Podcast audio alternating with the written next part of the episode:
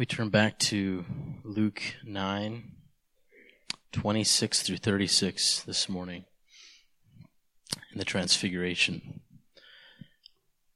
Luke 9, 26 through 36. For whoever is ashamed of me and of my words, of him will the Son of Man be ashamed when he comes in his glory, and the glory of the Father and of the holy angels. But I tell you truly, there are some standing here who will not taste death until they see the kingdom of God. Now, about eight days later, after seeing, after these sayings, he took with him Peter and John and James and went up on the mountain to pray.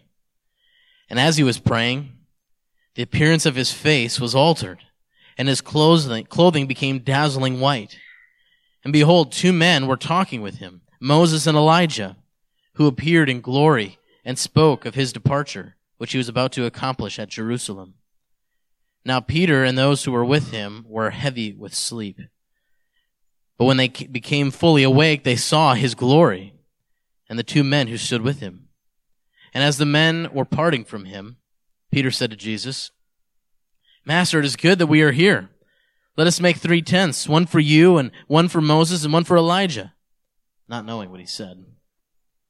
As he was saying these things, a cloud came and overshadowed them, and they were afraid as they entered the cloud. And a voice came out of the cloud saying, this is my son, my chosen one. Listen to him. And when the voice had spoken, Jesus was found alone.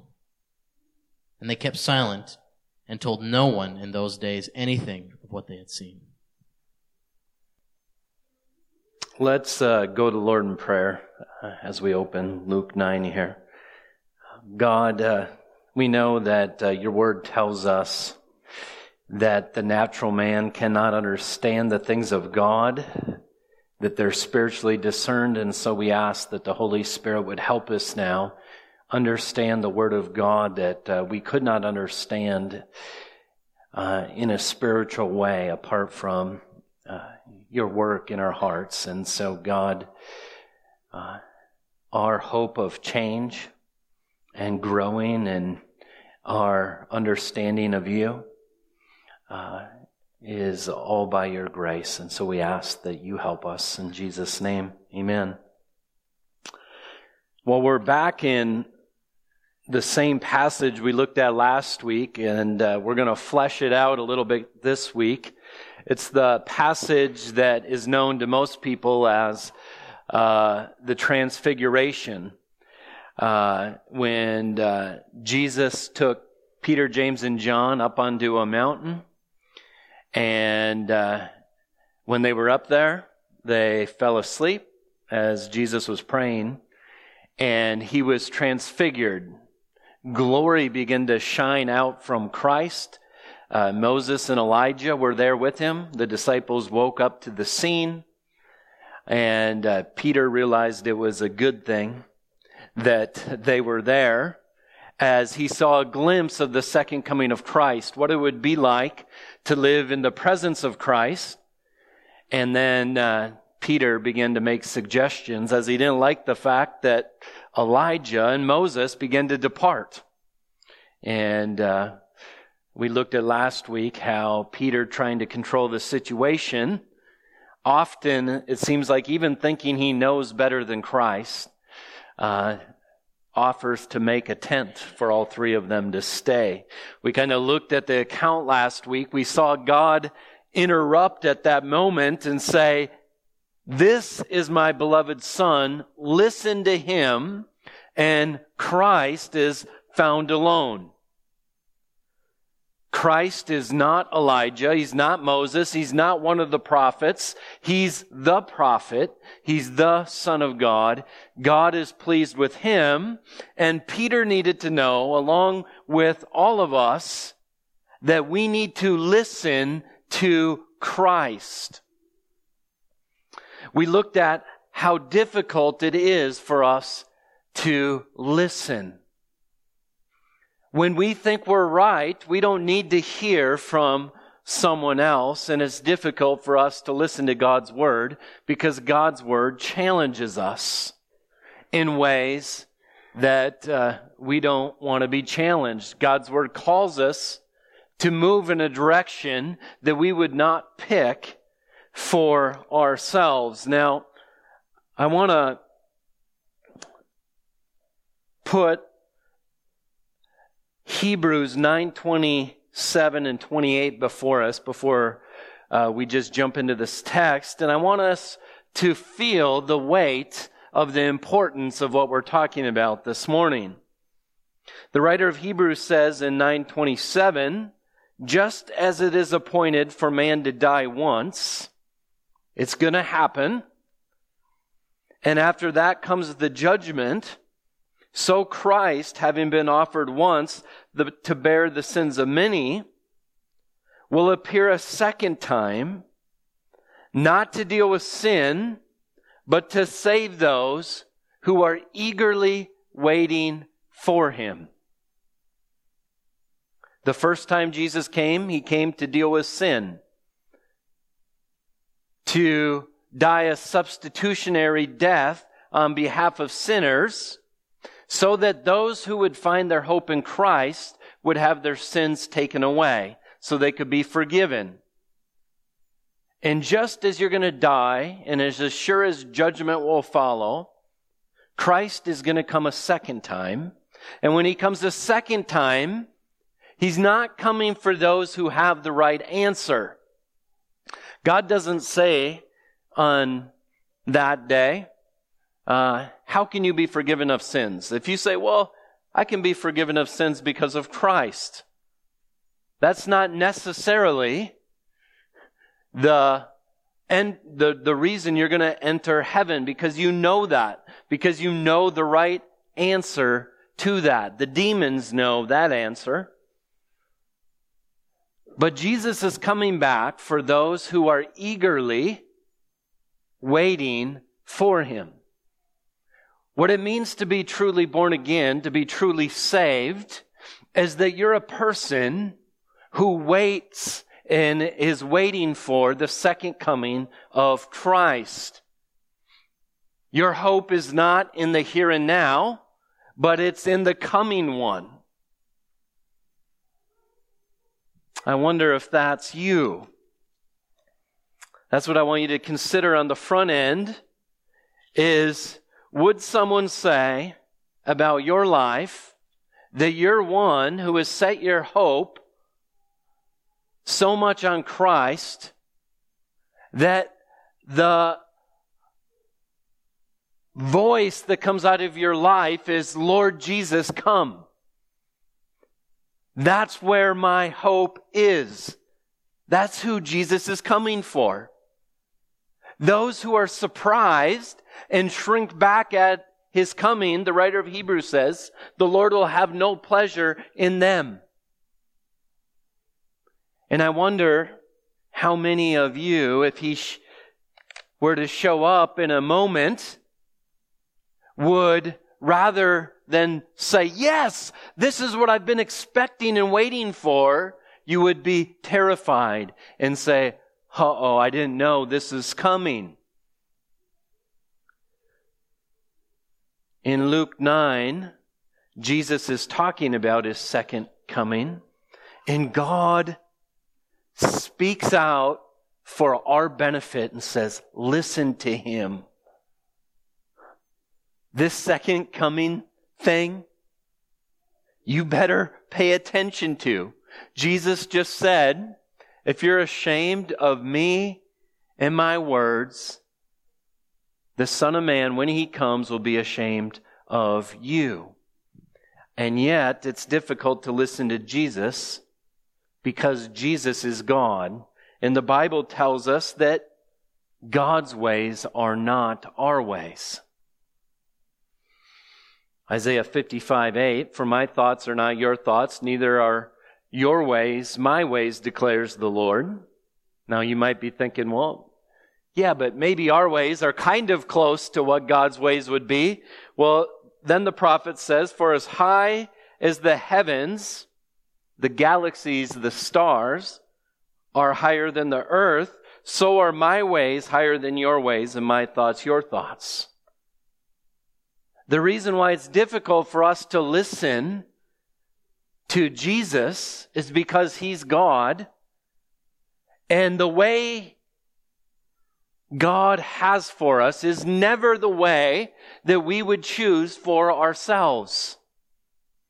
They're as far apart as the heavens, the stars, are above the earth.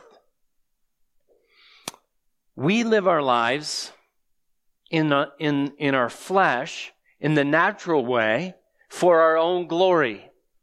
That's how the whole world lives. In John 12 42, John spoke of those who believed in Jesus, but not in a saving way. They believed in him intellectually, but here's what it says of them. Nevertheless, many of the authorities believed in him, but for fear of the Pharisees, they did not confess it, so they're ashamed of their belief, so they would not be put out of the synagogue, for they love the glory that comes from man more than the glory that comes from God. There were those in Jesus' day who believed he was the Son of God. They believed in who he was, but they loved the glory that comes from man more than the glory that comes from God. And if you were going to unite yourself with Christ, meant you were going to be persecuted and rejected by the people in your day. And Jesus said, I'm coming in glory, and you're going to get to share in that glory that's going to be amazing if you're not ashamed of my words if you're willing to kiss away, consider yourself dead to glory that comes from man. That's opposite of the way you naturally want to live. You want to live in such a way that you receive compliments, that people think good and nice thoughts about you and speak good things into your life. And what Jesus has just told them is that if you want to follow me, you have to get on the path that I'm on. And the path that I'm on is a path of rejection from the people, suffering from the people, and death. But it's going to result in resurrection and glory. And he says, if you want to follow me, take up your cross Quit living your life the way you think it ought to be lived, following the passions of your flesh. Put to death that. Endure suffering and rejection now. But when he comes, those who are eagerly waiting for him, who've put their hope there rather than here, it's going to be a glorious day as their long awaited Savior comes. So, do you listen to Christ? That's the question. The Father spoke out of heaven saying, This is my beloved Son. With him I am well pleased. Listen to him. In your notes, you can see that the prophets pointed to Christ, told us to listen to Christ. The Father told us to listen to Christ. The apostles are pointing to Christ. Everything is pointing and screaming to us to listen, and yet most people will not listen. They'll put their fingers in their ears because they don't want a Savior or a Lord because that means they would have to step off of their throne. Do you want Christ? Do you want Him in such a way that you want to listen to Him? Let's just overview real quickly. Listen to the prophets as they tell you to listen to Christ. Hebrews 1, verses 1 through 4 says this long ago, at many times and in many ways, God spoke to our fathers by the prophets. That's how God spoke to his people. His creation would never know anything about him or what he was like apart from God revealing himself. And long ago, in, in many ways, he spoke to us by the prophets. But in, in these last days, he's spoken to us by his Son, whom he appointed as heir of all things, through whom he also created the world. He, being the Son, is the radiance of the glory of God. He is the brightness of the Shekinah the glory of God. He's the radiance of the glory of God, the exact imprint of his nature. He's not just like God, he's the radiance of his glory. He is God. In fact, he upholds the universe by the word of his power. After making purification for sins, dying on the cross, he sat down at the right hand of majesty on high, having become much superior to angels as the name he has inherited is much more excellent than theirs. Jesus right now is sitting in full glory, full majesty at the right hand of God. He humbled himself. He became man. He died on the cross. For a moment, he showed three of his disciples. The three is the amount to have a credible witness. He showed them a preview of this glory of the second coming. And right now he sits at the right hand of God. The prophets spoke of him. In fact, in Acts 3:22, Peter reminds us what Moses said. Moses said, "The Lord God will raise up for you a prophet like me from your brothers. You shall listen to him in whatever he tells you." Jesus is the fulfillment of that prophecy.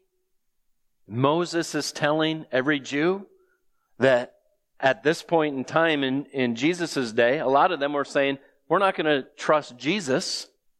We're going to trust Moses. And yet Moses is saying, this prophet that's going to come, listen to him. In John 5:39, Jesus said, to the Jews. He said, You search the scriptures, the Old Testament, because you think that in them you have eternal life, and it's they that bear witness about me. He says, You look through your law, you look through your Old Testament, you think that if you can just keep all that just right, you're going to have eternal life. And you don't realize this whole book is not about a bunch of rules, but about a person, about a son that whole Old Testament scripture is pointing to me, and yet you reject me. So he spoke to us through the prophets. He spoke to us through, uh, or the prophets pointed us to Jesus, and the Father from heaven tells us to listen. Twice now in Luke, the Father is spoken out of heaven in an audible voice. Back in Luke 3, verse 21, at his baptism, we read, Now when all the people were baptized, when Jesus also had been baptized and was praying, the heavens opened, and the Holy Spirit descended on him in bodily form like a dove, and a voice came from heaven, You are my beloved Son, with you I am well pleased. God the Father highlights Christ, saying, This is the one that I am pleased with. The Holy Spirit came upon him, showing the Holy Spirit's anointing of Christ as the one. And in verses 34 through 36 in our text, as he was saying these things, as Peter was giving suggestions, a cloud came, overshadowed them. They were afraid as they entered the cloud. A voice came out of heaven saying, This is my son, my chosen one. Listen to him. And when the voice had spoken, Jesus was found alone. They kept silent and told no one in those days anything of what they have seen because Matthew's gospel tells us Jesus said, don't tell anyone what you just saw until you see the Son of Man raised from the dead. Peter wanted the glory of the second coming without the cross. Let's do it right now. Let's stay right now. But Christ's glory culminates at the cross and in his resurrection and his defeat of sin and death. That's when you go and you preach about the second coming. When I'm raised from the dead, sitting at the right hand of the Father, then you tell them about how I'm coming again. And that if they want to follow me, they need to lose their lives, give up on their hope of getting to heaven by being a good person, die to yourself, realize you can never be good enough to enter heaven and cling to Christ. We're going to spend the rest of our time looking at what the apostles tell us. They tell us to listen to Christ and not just the apostles. We're going to zone in on Peter. What impact did the transfiguration have on Peter? As Peter saw Christ in all of his glory, I think sometimes we don't realize how important the second coming is, waiting for that glory. That's what we're going to look at uh, the rest of our time uh, together this morning. Why must some see a preview of Christ's coming in glory? And I'm going to answer that in three ways, and I'm going to show it to you in Peter's letters. Uh, he wrote two letters that uh, God has kept for us and uh, it's going to be in First Peter and Second Peter. But the first reason is so that we may be certain that he is the true prophet. The reason why Jesus showed him a preview of his glory. Well, why should we believe you, Jesus? You can say you're coming at the end of time, but if a long time goes by, how do we know that you weren't just making that up? Well, let me give you a preview. That's the reason of the transfiguration. Showing them ahead of time. He says there's going to be some standing here today that'll not taste death until they see the kingdom of God. And eight days later, here they are. They're seeing the fulfillment of the short term promise, knowing that the second part of the promise is going to happen. And if it is going to happen, then don't be ashamed of Jesus and his words. Listen to him. The second reason for this preview is so that we will trust him even through suffering.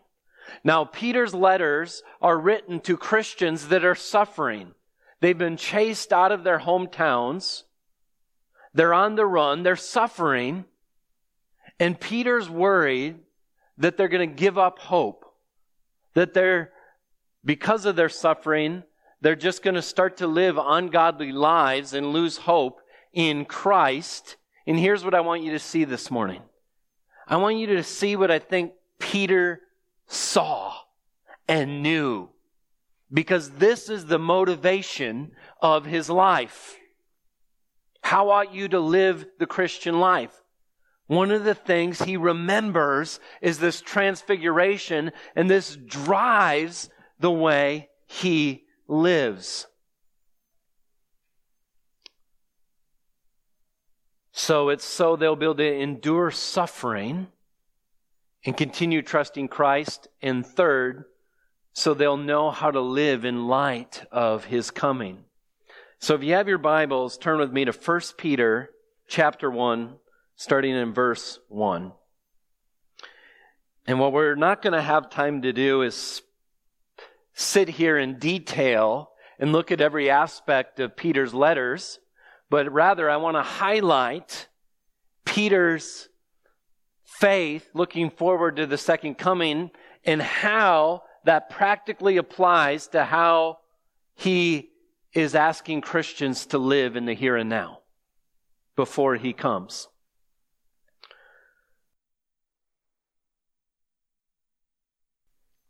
So let's begin in 1 Peter 1, starting in verse 1. Peter, an apostle of Jesus Christ, to those who are elect exiles. There you see that these Christians are on the run. They're exiles of the dispersion in Pontus, Galatia, Cappadocia, Asia, Bithynia. They've been spread all over. According to the foreknowledge of God the Father, in the sanctification of the Spirit, for obedience to Jesus Christ, for sprinkling with his blood. May grace and peace be multiplied to you. Blessed be the God and Father of our Lord Jesus Christ. According to his great mercy, he's caused us to be born again to a living hope through the resurrection of Jesus Christ from the dead. So he reminds them, God caused you to be born again at a heart level. God elected you. He caused you to be born again according to his great mercy. And we're born again to a living hope. Now, these are exiles suffering on the run, and he's reminding them, you have a living hope. What is that hope? Through the resurrection of Jesus from the dead to an inheritance. Now, this is all future that is imperishable, undefiled, unfading, kept in heaven for you, who by God's power are being guarded through faith for a salvation ready to be revealed in the last time. You see this? Peter's encouraging them, reminding them of the mercy that God's given them, and that this great inheritance is waiting for them. They're going to see the full fulfillment of it when Christ returns. It's a living hope while they're exiles, while they're suffering. It's all true. It's all in front of them. And then he says in verse 5 who by God's power are being guarded through faith. So the way you're going to live your life on this earth is through supernatural faith. The world would give up believing, but when you're born again and your faith is a supernatural faith, uh, the gift of God given to you, God's going to guard that faith. That faith is going to endure through suffering. It's to an inheritance that's imperishable, undefiled, unfading, kept in heaven for you, who by God's power are being guarded through faith for salvation, ready to be revealed in the last time. In this you rejoice. Meaning, right now, in your present suffering, you rejoice. You rejoice in this hope. Though, now for a little while, if necessary, you've been grieved by various trials. You see that? He's saying we're the people that rejoice in the midst of trials because we have a clear picture and promise of what's to come.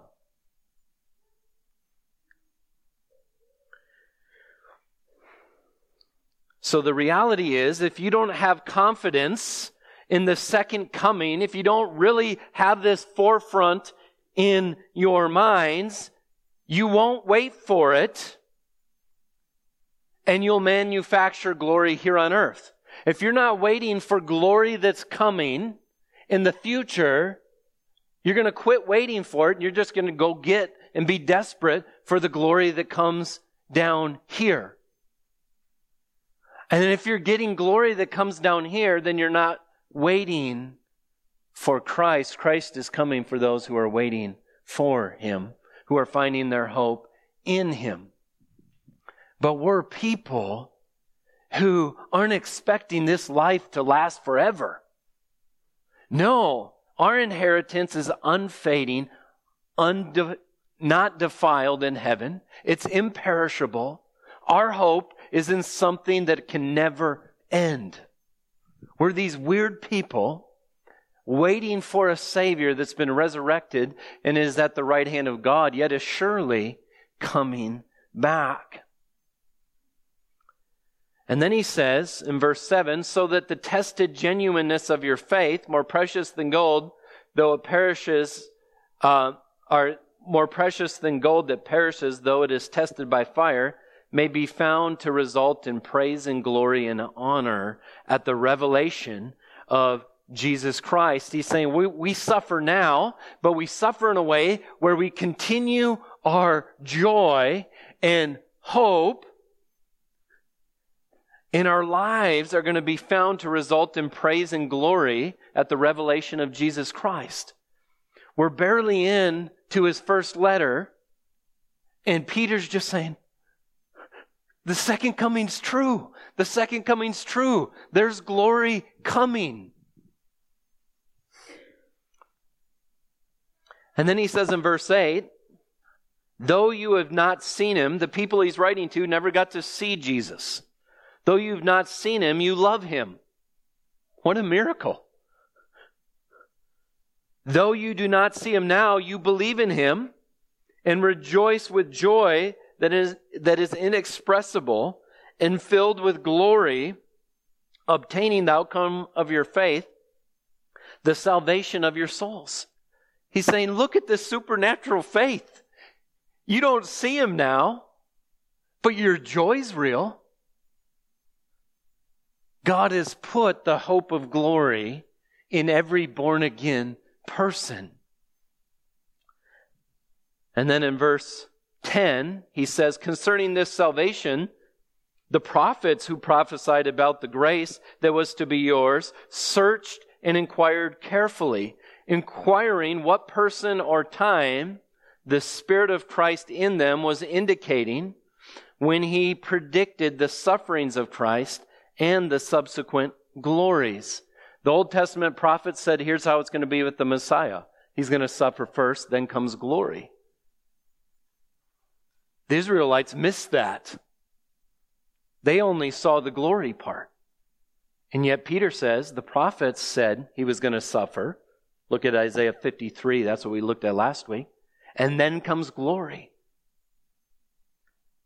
And then he says, It was revealed to them that they were serving not themselves, but you, and the things that have now been announced to you through those who preach the good news by the Holy Spirit sent from heaven, things into which angels long to look. Therefore, verse 13, we're still in 1 Peter 1, prepare your minds for action. Okay. Because we have this hope in front of us, right now on this earth, prepare your minds for action. Be sober minded. Set your hope fully on the grace that will be brought to you at the revelation of Jesus Christ. There it is again. He's saying, don't put any hope down here. Set all of your hope in the fulfillment of your salvation when Christ returns. We have tastes of our salvation now. The Holy Spirit lives inside us. But there will be one day when we'll never sin again, where we'll see Christ in all of his glory, all of his beauty. Set your hope on that day that's going to be revealed to us. And then he says, as obedient children, do not be conformed to the passion of your former ignorance, but as he who called you is holy, so you also be holy in all your conduct. Since it is written, you shall be holy, for I am holy. And if you call on him as Father who judges impartially according to each one's deeds, conduct yourselves with fear throughout the time of your exile. Here's what he's saying. The one in whom your hope is in, he was holy. And if your hope is in Him and you love Him, then right now, while you're suffering, live like Him. Live holy lives like Christ. In fact, this is a fact. If you have your hope set on this day when you won't sin again, when you'll worship perfectly, when you'll see Christ in all of his glory, you, you know what that'll mean for here and now? You'll want to kill sin in your life now. You want to grow in holiness. Now, if that's where your hope is, you see, if you think of heaven as where you get all your sinful desires just the way you want them, then you're going to continue in your sinful desires down here. But if you see heaven as being separated from sin, having perfect fellowship with the holy God, then the life you're going to desire to live down on this earth is going to be a life looking to, being conformed into the image of Christ. And there's a warning here. In verse 17, he says, If you call on him as Father who judges impartially according to each one's deeds, conduct yourself with fear throughout the time of your exile. The second coming does two things. It brings comfort to the Christian, and it also reminds us that we're going to give an account. God sent Christ not just to take away our sins so that we go, well, I'm never going to change, and I'm just waiting for Jesus to come back. No. God give, gives us forgiving grace in Christ, but He also gives us transforming grace in Christ. So that God can tell us, take action now. You have the Holy Spirit. You have the Word of God. Conduct yourselves as people who are going to give an account to your Savior. Whatever sin remains, yes, it'll be forgiven for the believer, but for the person who truly loves Christ, we never want to stop this fight of growing and becoming more like Him. We want to hear from our Master. You didn't sit on your grace and say, oh, well, I'm never going to get any better. You want to hear from Him. You really believed that my grace could activate power in your life, as we're going to see in 2 Peter in a minute. Look at uh, um, well, there's one more point I want to make here. Future information leads to present action. It's just a fact. Uh, if you see on the news that it's going to snow 14 inches throughout the night, and there's one inch of snow on the ground, and you go out and begin to shovel your driveway, you're not very smart. You're not living in light of the information that's been given to you because there's going to be 13 inches of snow on your driveway the next morning. Well, non-believers live their lives in such a way that don't know about the second coming. And Peter's saying, you've been given the future information. Don't live like a fool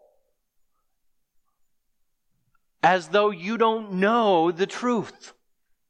And then he says, verse 18, knowing, so we're supposed to conduct our, our yourselves with fear throughout your time of exile, knowing you were ransomed.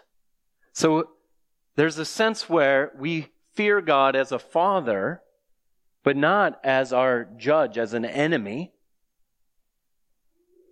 Because we've been ransomed. We've been forgiven. So we have a reverence for God. We know we're going to give an account to Him. We know that He's our master. And yet we know we're ransomed from the, knowing that you are ransomed from the futile ways inherited from your fathers. Not with imperishable things such as silver or gold, but with the precious blood of Christ, like that of a lamb without blemish or spot. He was foreknown before the foundation of the world, but is made manifest in the last times for your sake, uh, or for the sake of you, who through him are believers in God, who raised him from the dead and gave him glory, so that your faith and hope are in God. This is Peter saying, you don't have to live the way the world lives anymore. You have the hope. You have the forgiveness. Live in light of the second coming of Christ. And so that's just a little bit of a taste in, from First Peter. Now let me show you in Second Peter. Um, all right. I, let's see here. I lied to you. We're still in First Peter, going to chapter two. First Peter chapter two, uh, verse nine. And I know we got to go quicker here. But you are a chosen race, a royal priesthood, a holy nation, a people for his own possession, that you may proclaim the excellencies of him who called you out of darkness into his marvelous light. Your people who used to think life is down here on this earth, the way of the world. But Peter was one who saw the glory of Christ. He was called in to this different way, into this marvelous light. He's reminding them, the, the, this is who we are. And then in verse 10, once you were not a people, but now you are God's people. Once you had not received mercy, but now you have received mercy. Beloved, I urge you as sojourners and exiles to abstain from the passions of the flesh. That's how you used to live. You had to live for the here and now. Don't do that anymore. Which wage war against your soul. Keep the con- your conduct among the Gentiles honorable, so that when they speak against you as evildoers, they may see your good deeds and glorify God on the day of visitation. You see, he has that day just burned into his mind. He's saying, live in such a way that people will see the difference in your life and they will trust Christ so that when Christ returns, rather than having it be a horrible thing, it'll be glory and praise. If we were people who just dabble and live in all the passions of this world, then nobody's going to look for the hope that we have. We're these weird people that have hope that isn't set down here, but is at the right hand of God. Um, man, we're in big trouble time wise again.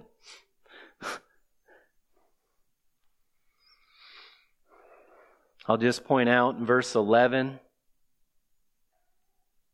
um, of, actually, turn to second Peter now. We'll start in verse 3. 2 Peter chapter 1 verse 3 His divine power has granted to us all things that pertain to life and godliness. Peter wants the Christians to know that there is no power that God has not given them for life and godliness. It's at their disposal. Through the knowledge of Him who called us to His own glory. You see it? There it is again. Peter saw the glimpse of this glory and he's called us, he's equipped us to live lives that are going to grow into that glory. One day we will be like him, by which he's granted to us his very precious and great promises, so that through them you may become partakers of the divine nature, having escaped the corruption of the world that is in the world because of sinful desire. Here's what he's saying. You want to defeat sinful desire, then hang on to the promises that are promised you and the glory that's promised you. If you find your hope there, you have power over sinful desires down here. We live by faith in the Son of God who loved us and gave himself for us, the one who said to his disciples, I'm going to prepare a place for you. If it were not so, I would, would I have told you that I go to prepare a place? And then I'm going to come again and get you. The reason why we can have power over sin is we know the promises that are before us.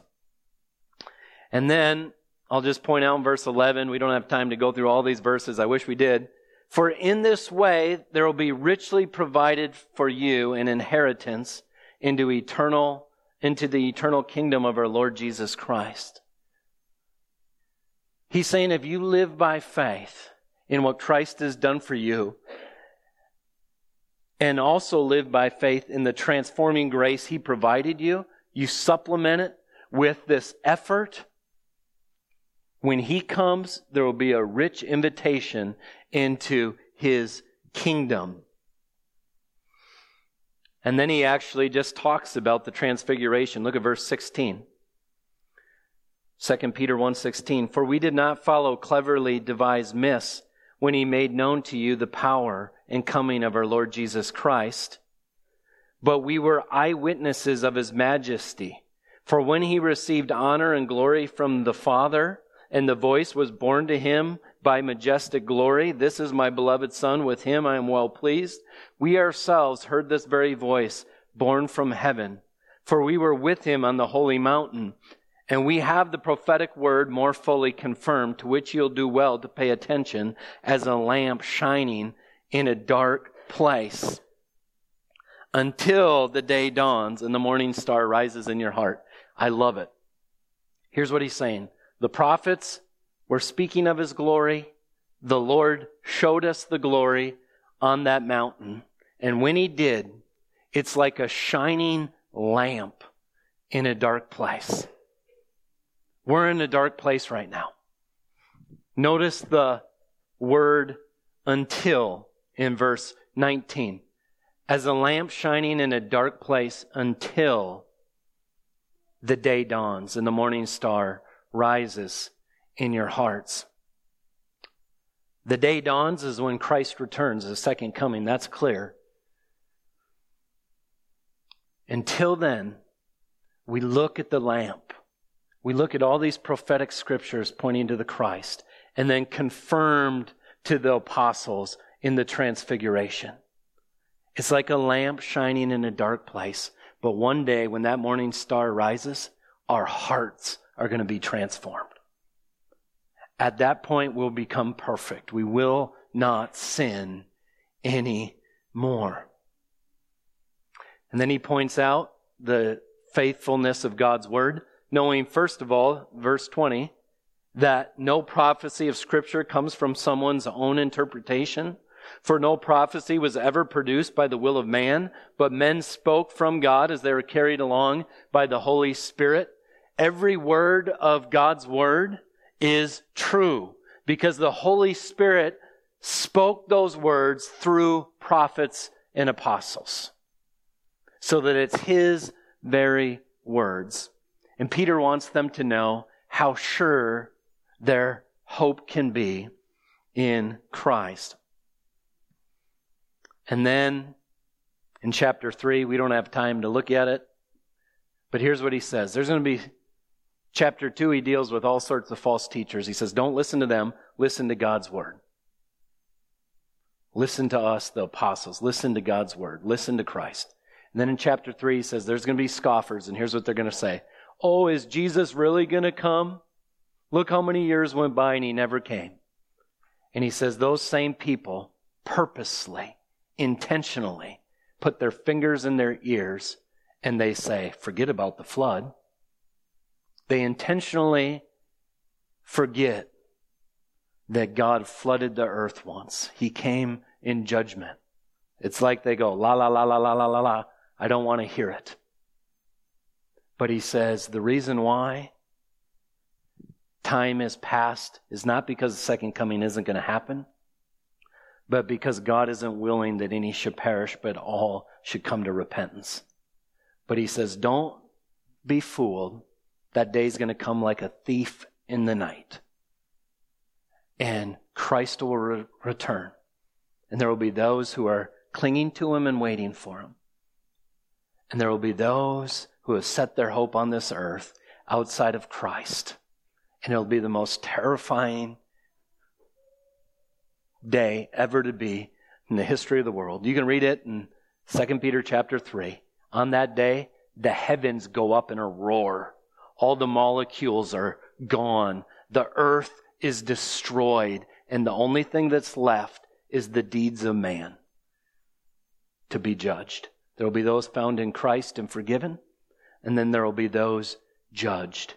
And yet, Peter says, we have hope on that day because of the promise of the new heavens and the new earth where righteousness dwells forever. My prayer is, is that we would be people that don't just know intellectually Jesus, but we're people who set our hope on Him. That we live our time in this present time looking at the scripture, looking at what God showed the apostles in the transfiguration. That we see this as a shining lamp in a dark place, but we're waiting for that morning star to rise where our true hope comes. If you're wondering how important the second coming is, here's how the Bible ends. I wish I could read you the whole chapter of Revelation, but here's the last two verses of the last chapter of Revelation, Revelation 22. Verse 19 If anyone takes away words from the book of this prophecy, God will share, God will take away his share in the tree of life and in the holy city which are described in this book. You want to mess with God's word? You want to put your finger in your ear and accept what you want and get rid of what you don't like? All hope will be gone. He who testifies these things says, Surely I am coming soon. This is Jesus. Surely I am coming soon. And then the church says, Amen. Come, Lord Jesus. And it ends with the grace of the Lord Jesus be with you all. Amen. Father, I pray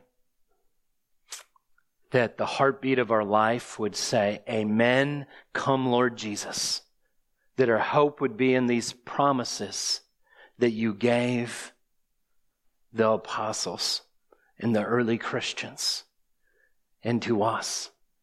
Father, I pray that we would be willing to suffer now to be rejected now, to take up our crosses now, knowing that resurrection and glory are awaiting everyone who puts their hope in Him.